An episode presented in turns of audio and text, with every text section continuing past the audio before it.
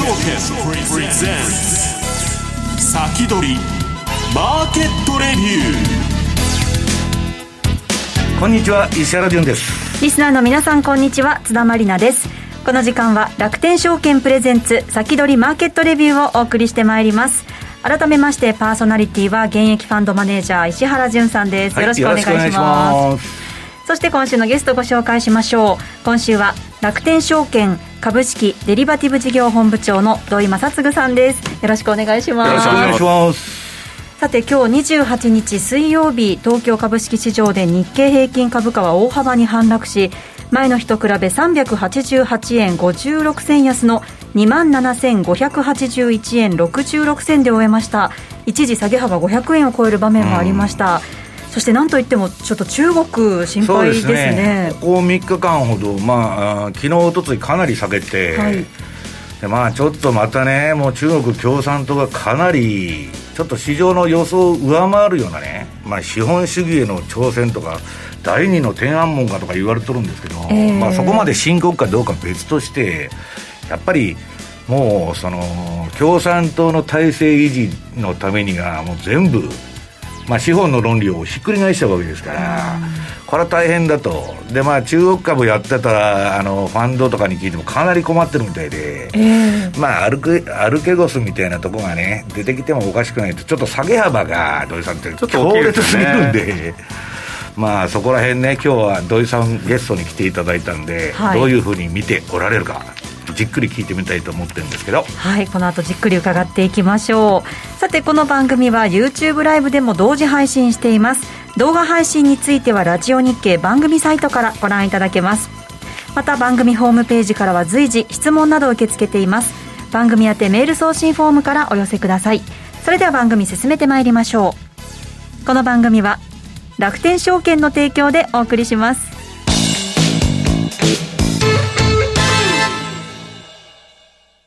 米国株は1株から取引可能。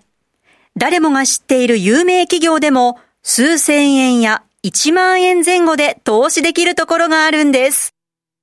楽天証券にすでに口座をお持ちなら、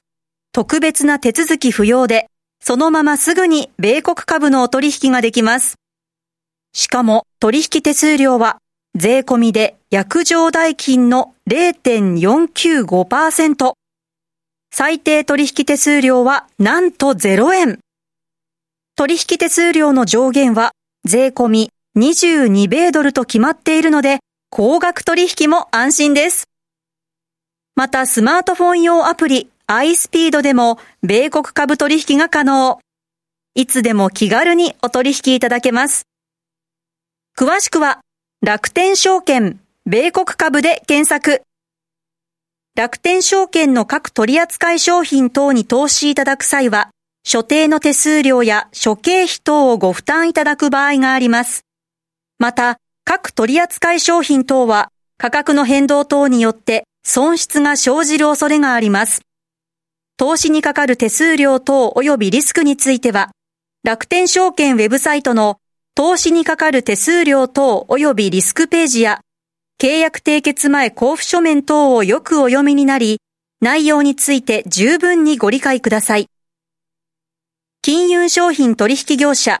関東財務局長、金賞第195号、楽天証券株式会社。ウィークリーマーケットレビュー。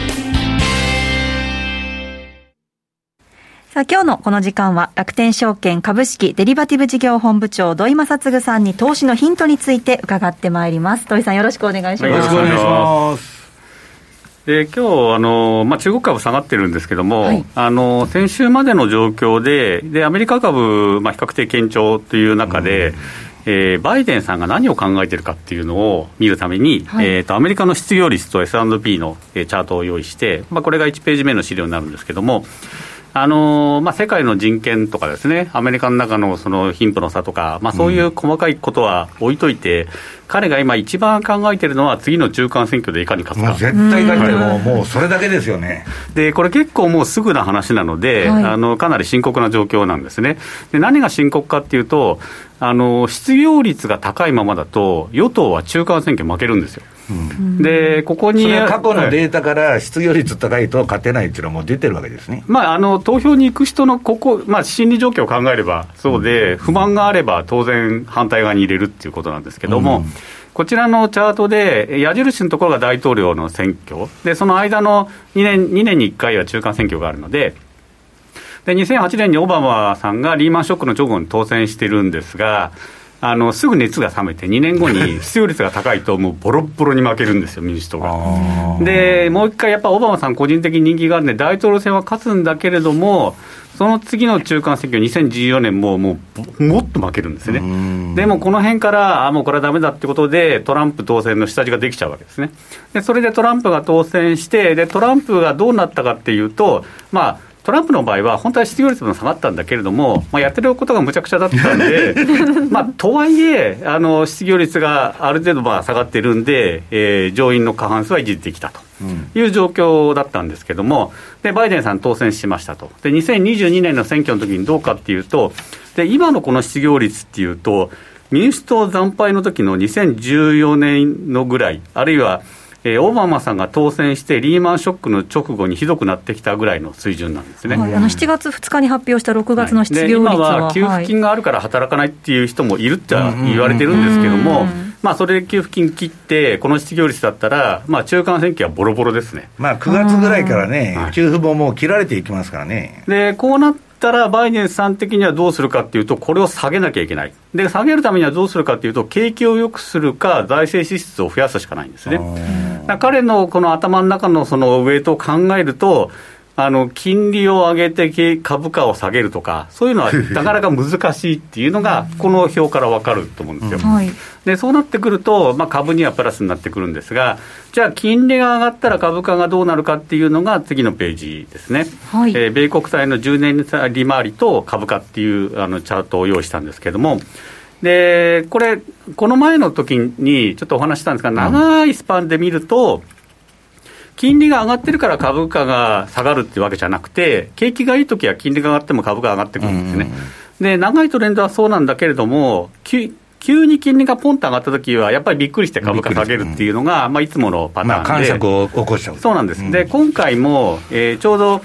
えー、2011年の1月ぐらいから、金利がブーンと上がってきたところで、えー、3月にバーンと下げてるじゃないですか、この灰色のあたりですよね、金利上昇、株価下落。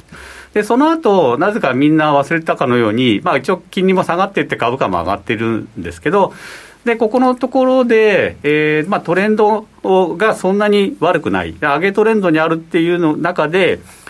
まあ、金利が上がったら、あの一瞬は下がるけど、まあ、そんなに心配しなくていいと、逆に買い場探せるなっていうのが、まだ今の状況。で、先ほどのその中間選挙は負けそうだっていうのがあるので、うん、えー、バイデンさんは無理はできないというのがアメリカの、ね、もうだけど、ばらまきまくるんじゃないですか、これからまだまだ。いや、そうしないと選挙勝てないので、うん、あのーまあ、これからこの後のスケジュールで、実はあの債務上限に引っかかりそうだっていうところもあるんですけど、そこもなんとか乗り切って、もっと使うしか手はないというふうにさらにばらまくしかないということですよね。でただ、忘れちゃいけないのがトレンドですよね、で株のトレンドを見ておくと、アメリカ株 S&P の週足で見たのが、その次のページの、これ、は私がいつも見てるパラボリックで、またこれかよって感じなんですけど、あのアメリカ株は、えー、と1週間、その、先週ですね、えー、売りシグナルが一瞬出たんですけど、また買いに変わって、でまた今日もちょっと下がったんですけども、基本的にはずっと上がってます、うん、あのコロナショックで底つけた後一瞬ちょっと調整しても、基本的にずっと上がってるっていうのが、米株の S&P500。まあ、S&P500 ってことはアメリカ株全体って言っていいと思うんですけど、これがこんな状況です。で、その次のページがハイテク株中心のナスダック100。うん、で、ナスダック100、昨日大きく下げてるんですけども、この4ページのナスダック100を見ると、S&P よりもっと強いんですよね、もうずっとめちゃくちゃ強いですよね。基本的に押し目っていうのが3月ぐらいに一瞬あったぐらい。でここであのパラボリックが売りに変わって、まあでもその後ももう基本的にずっと上がってるっていうのがナスダック、ね、金利がだから一瞬上がった時売られただけで、あとは上げっぱなしでしょ。でその金利も、まあ、先ほどのように、景気のいい時は騙しみたいになるので、まあ、こういう米株はやっぱり強いなと、うん、じゃあ、翻って、日本の株はどうかっていうのが、はい、どうなってるんですか、土井さん、あの質問が多いんですけど。基本的には、えーまあ、経済が正常化してくると、その国の体力、まあ、自力、これが出てくると思うんですね、うん、で先進国で人口が増えてるってアメリカしかないので、うん、ヨーロッパと日本っていうのは、川の流れが逆に中に来てる中を一生懸命探していくっていうか、動いていくみたいな、そんな状況なんで、アメリカよりどうやってもやっぱ遅れていくっていうのからしょうがない。それが出てくると、あの日本の場合は、じわじわじわじわ、まあ、下がっていく、あるいはあんまり上がらない。で、それに加えてワクチンが遅れてたので、うん、えー、日本の株は、まあ、見た感じの5ページにあるように、週足のトレンドを見ると、もう3月から下がりっぱなし、ここで買っちゃいけないよっていう感じなんですよ。だから、昨日のどーんと下げた時も、別に驚くことなくて、だって今、下げトレンドでしょと。まあ、パラボリックずっと売りっぱなしですからね、これね。これを見て、あの日経って非常に簡単で、去年のコロナの3月の時から4月ぐらいから買いシグナルが出て、基本的にはずっと上げてたんですけど、もう今年の3月でおしまいということなんで。そうすると、土井さん的にはパラボリックが要点しない限りは、買いシグナル出ない限りは、触らない方がいいってことですか？あの流れに逆らって頑張る方はいいと思うんですけど、流れに逆らいたくない人は、はい。まあ、流れに逆らっても勝てる人は勝てるんですよ、上がるものはあるので、ただ、あのまあ、インデックス的には辛いとだから。はい全般的には辛いと。で、同じことが中国株にも言えて、はい、えー、次がハンセンなんですけど、あのー、ハンセン指数で見ても、基本的に中国株は厳しい状況のままです。で、日本株とやや似てるんですが、あの3月から基本的には下げトレンド。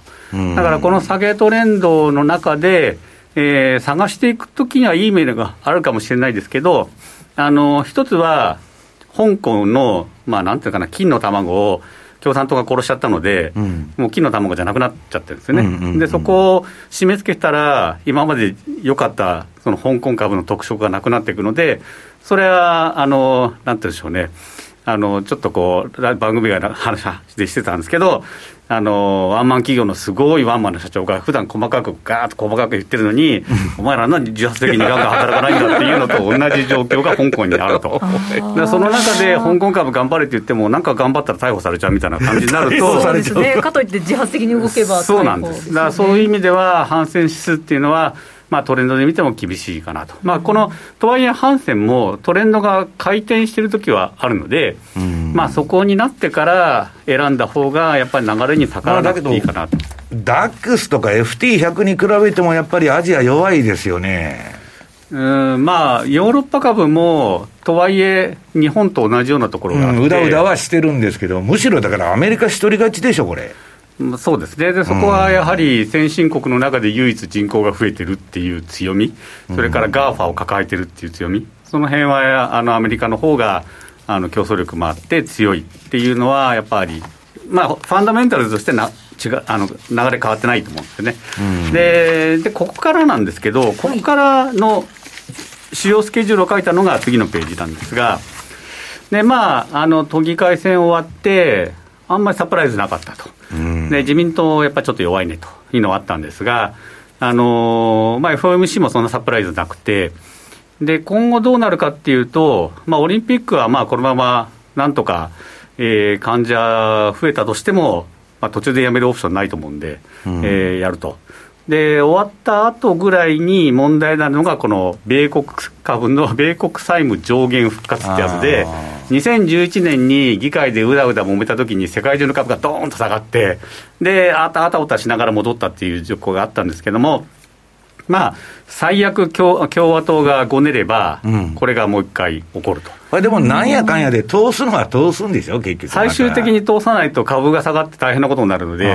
通すことは通すんですけど、でもニュースでこう政府職員の給料払いませんでしたとか出てくるわけですよ。あれ、平気でやりますからね、そうなんです、まあ、法律なんでしょうがないっていうんで、いや、公園とかも閉まってるんだよ、本当に。それ国立公園入れなくなります。信じられないですけど。まあ給料出ないからしょうがないとか言って、どんどんクビになっちゃうんですけど、ね、いや、本当に平気でやるんだって。だそれを考えると、これ、ちゃんと解決しないとやばいなっていうイベントなので、えー、これがあります。で、この前にジャクソンホール会合があって、世界中の中央銀行がまあ密談するわけですけど、まあ、ここまでお、公に密談するっていうものなんですけど、密談。あの先ほどの中間選挙の状況があると、あんまできないなっていうのが、まあ、ここではありますね。これ、そうすると、土井さん、ジャクソンホールまでは、FOMC ももう関係ないってことですか？あの一応、利上げの方向性を出すだろうって言われてるので、そうすると、マーケットがやっぱりまた探す、下げる理由を探してる中に、いい材料を与えちゃうんで、うん、まあ、ちょうど7月、8月、荒れる相場のところに、その金利上げるっていうと、マーケット下げやすくなると思いますね。まあ、でも下げたところで拾えばいいので、うん、あのその後どうせまたみんな忘れて、10月、11月から上げ始めるパターンがある、まあ、毎年のパターンで。すね、そこはちゃんと、まあ、うまくタイミングよくいいものを探して、特に米株拾っていけばいいと思うんですね。で日本株の問題はえ結局、総裁選いつとか、衆議院いつ解散するのって一言も出てないじゃないそうなんですよ。あれパラ、パラリンピック終わるまで出さないのかっていう感じなんですけど、多分出さないと思います。あの引きずるだけ引きずって、で今もワクチンが第1回接種が30後半ぐらいまで来ましたね、うん、で2回も25ぐらい超えてきたので、頑張れば頑張るほど菅さんに有利なわけですよ。あ後ずれさすほどね。そうなんですね。だからもう何を言われても、10月じゃなくて11月に持っていければより勝てる可能性が上がるんで、今やったらもう惨敗じゃないですか。それはやりたくないですよね。だから土井さんの読みとしては、最後はじゃあ自民党勝つってことなんですか、後ずれさせて。後ずれしたら、負けにくいと思いますよ。今やったら勝てる見込みはないですよね。まあだけど、対抗馬の野党もね、なんか、すっとしたとそうなってくると、うん、あの、公明とか中間の政党が割と力を持ちやすくなるので、あのまあ、その、なんていうんですかね、であの民主派みたいな人が勝たないにしても、自民がいろんなところで負けていくっていうのは、それはありえるんで、そこは避けたいとこじゃないですか、うん、土井さん的には、政局が株価に、えっと、影響を与えるというよりは、自民党がとりあえず負けなかったら、今の路線でいくからいいというそうですね、えー、事故で、あのまあ、過半数割れはないとは思うんですけど、うん、あのボロ負けしなければ、であと、総理大臣がコロコロ変わる国って、やっぱ株価弱いので、弱いですそこはちょっと避けたい、まあ、私から避けたいと思って変わるものは変わる まあそこのところはちょっと痛いなっていうのは思いますね。でこんな中で、とはいえ、探すものは探していきましょうっていうのが、いつもの銘柄なんですけど、はい、まずあの6月30日に出した銘柄を振り返ってみると、それがその次のページなんですが、はい、これ、ほとんど上がりましたよ。なかなかあのこの厳しい相場で頑張ってくれたんですけど、えー、とやっぱり S&P が若干弱くなってきたので、バリュー株弱かったですね、でバンコブ・ノバスコシアは、は割安株だったので、この中で下げ幅がまあ5%弱だったんですけど、これはもうちょっと今、タイミングじゃないなっていうんで、うん、えー、まあ、何年か持ってれば儲かるんでしょうけど、まあ、ちょっと外した方がいいかなと思います。でダナハはあの、はい、M&A うまい非常に強いバイオ系の会社で、えーまあ、バイオ版の日本電産みたいなもんなんですけど、うん、買った会社を非常にうまく変えていくんですね、でこの会社高いなと思ったんですけどさらに上がりまして、はい、えー、ガンガン来てると、はい、これはまあ継続と、はい、で NVIDIA は分割の後まあ、若干あの弱い局面もあったんですけど、やっぱ半導体絶好調のようなんですね、まあ、当当分、半導体不足もね、解消しないと、ね、もうちょっと頑張れるかなと、で株価も安くなってきたので、えーもまあ、ちょっといいだろうと、うん、でステッチフィックスは、ちょっと若干微妙なんですけど、まああのもうちょっと見てみようと。で、で本当に悪くなったら次ぐらいちょっと危ないかなと。うん、で東急建設は今週になってちょっとあの工事の、あのなんかおかしいとこがあったって出てきて、一瞬下がったんですけど、はい、まあ相対的に先週末まではよくて、で今日も戻ってるので、まあ、一応丸にしてますけど、えー、この次、えーと、私出てくるのは8月11日の予定なんですけど、うん、まあ、その時までにもうちょっと見てみます。で塩野義はあのカタリストで、えー、ワクチンっていうのを挙げたんですけど、はい、まあ、ちょうどワクチンのネタが出まして、うん、で塩野義ポンと吹き上がってるので、ままあ、これもまあ良かったかなというので、えー、このこんな感じで出るの1銘柄だと思います、うん、で継続銘柄はどうなったかっていうと、その次のページですね、で、えっ、ー、と、レイセヨンは、えー、実はこの後若干上がってはいるんですね。あの、次の、えー、9ページなんですけども、えー、とはいえ、先週末の段階でいくと、やはりちょっとあのー、まあ、勢いが落ちてるので、まあ、出た方がいいかなと。で、同じようにノースロップグラマンも、まあ、基本的に防衛ってこう、長いトレンドでは上がっていくんですけど、まあ、バリュー株に近いところあるので、うん、まあ、ちょっと外そうと。で、メルクは、あのー、やっぱ薬で、えーとコロナの治療薬とか、こういうのがまだ、まだカタリスト残ってるんで、うん、えー、ちょっと残しと。で、ASML ホールディングスは、まあ、これ半導体も絶好調。で、ね、パフォーマンスも絶好調。株価も絶好調。はい、で、動物のアイデックスラボラトリーズも、これも絶好調と。で、高いのがさらに上がってると。そろそろ分割してもいいぐらいの数字になってきてますけど、えー、どんどん上がってると。で、クラウドストライクも、えー、昨日はちょっと下げてますけど、先週末まではやっぱり結構上がってて、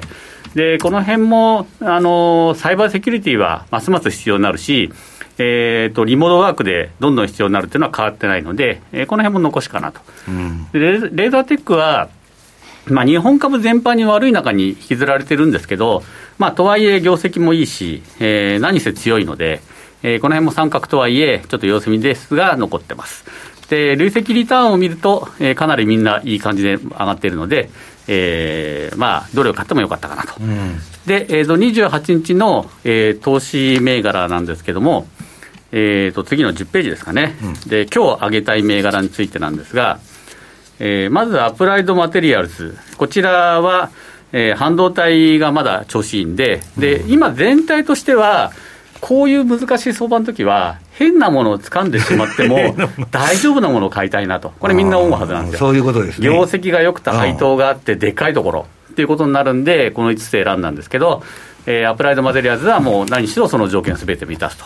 で、アムジェンは、えー、これセ、セクターが、こういう時って医薬品好まれるんですよ、セクターが。で、こういうことでアムジェンですね。で、イーライリリーは、これまた、あの言いにくい名前なんですけど、どんな、ドナ、ドナネマブっていう、アルツハイマーってなんか下が見たんですけど、絡まりそうですね、はい、でこれがあの結構期待されてて、えーまあ、この前の永大とか出たところよりは、もしかしたらこっちの方がいけるかなって言われてて、でこれ、そのカタリストあるんで入ってます。で、ラムリサーチは半導体、まあ、これもかなり独占的に強い部分があるんですね。でトヨタは日本株の中でやはり硬いし、何せ PR11 倍しかないんですよね。外人がね、結構トヨタとかやっぱ買うんですよね。で、面白いのが5分割、9月30日にするので、えー、日本株で珍しくあの株価を意識してくれてる会社なんですね。ねこの辺は拾えるかな、まあ、トヨタはキャッシュフロー的にももうびくともしませんからね。まあ何があっても、で、この提携先を見ると、日野とダイハツもあって、スバルとスズキとマツダとも手を組んでるって、はい、何よっていうぐらい、本当ですね。全部じゃん、ほとんど持ってるようなところがあるんで、この辺は強いなという感じで、えー、今週、この銘柄上げてましたんで、えー、ぜひ参考にしていただければと思います。はい、ここまでは楽天証券株式デリバティブ事業本部長の土井正嗣さんのお話でした。ありがとうございました。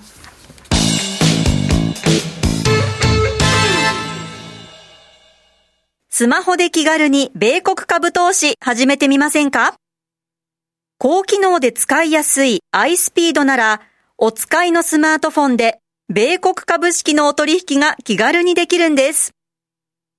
相場の急騰、急落に備えて便利にお使いいただける逆差し値注文機能を追加し、より便利にお使いいただけるようになりました。便利な機能が満載のスマートフォンアプリ、iSpeed をぜひ使ってみてくださいね。